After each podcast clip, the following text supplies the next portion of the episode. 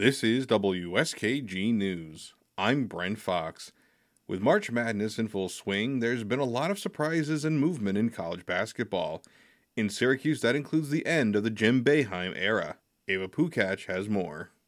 Jim Boeheim is the winningest coach in Syracuse University history, second in all-time wins in Division I college basketball behind former Duke head coach Mike Krzyzewski. As Syracuse Chancellor Kent Syverud puts it, Given the realities of college athletics today, it is highly unlikely there ever will be another person at Syracuse or at any other school who will replicate Jim's achievements. College basketball is a different game since Boeheim took the reins as head coach in 1976. The Big East, where Boeheim spent the majority of his tenure, did not exist. The slam dunk would be reinstated his first season after a 10 year ban. Ten years later, the three point shot would be introduced for college basketball. Matthew Andrews, an American history professor who specializes in the links between sports and race at the University of North Carolina, Chapel Hill, says most people weren't watching the NCAA basketball tournament until Magic Johnson and Larry Bird faced off in the 1979 championship game. ESPN would also launch the same year. He's not just luckily along for the ride. I think it's his his his great Syracuse teams that are part of the way,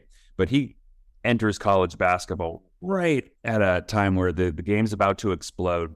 Coaches are about to be able to really monetize themselves and make a lot of money. On the court, Boeheim saw success, winning five Big East tournaments, reaching five Final Four games, and winning the 2003 NCAA championship. That championship team featured Carmelo Anthony, and Andrews credits Boeheim's relationship with Anthony in playing a large role in the one and done movement. Carmelo Anthony comes to Syracuse out of Baltimore, just plays one season, He's the most successful one and done player in the history of the one and done movement. He, he's one of the guys who changes people's ideas about what freshmen can accomplish. But some of the highlights, according to Boeheim himself, were getting to stay in Syracuse his whole life and that he got to coach his sons, Buddy and Jimmy. I've had 47 years. I got to coach my sons. Two years ago, we were in the Sweet 16, and last year, I got to coach my sons. I had a great team. I love that team. Syracuse joined the ACC conference a decade ago in 2013. David Glenn, a North Carolina based ACC sports writer and creator of the ACC Sports Journal, says expectations were high. Everybody in ACC country knew that they were getting a national championship coach,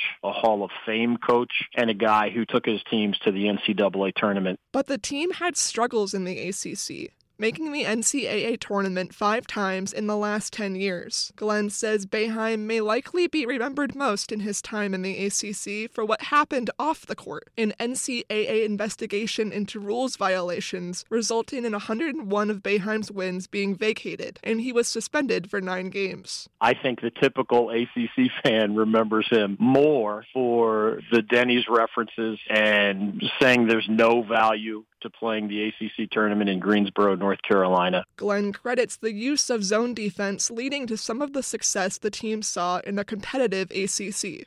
Some of their NCAA tournament success, including when they made the 2016 Final Four as a member of the ACC, uh, is a byproduct to some degree of the unfamiliarity that most programs have with the Syracuse zone. Adam Zagoria, a freelance sports writer for the New York Times, says it'll be interesting to see if new head head coach Adrian Autry sticks with that style of play. Syracuse has been synonymous with the zone defense on Jimmy's watch, and you know he got a lot of criticism in recent years for sticking with the zone even when it wasn't working at times. Boeheim is not the only long tenured head coach to recently step away from the game. North Carolina's Roy Williams and Duke's Mike Krzyzewski retired from their programs. In all three ACC schools, the new head coach is a former player for their school and coached under the Hall of Famer they took over for. As for whether any of them will have as lasting a tenure as their predecessor, Zagoria says that era may be over. It's all driven by, you know, can we win? Can we get back to the NCAA tournament? Can we generate dollars and revenue from being in the NCAA tournament? In the end, wins and losses determine how long a,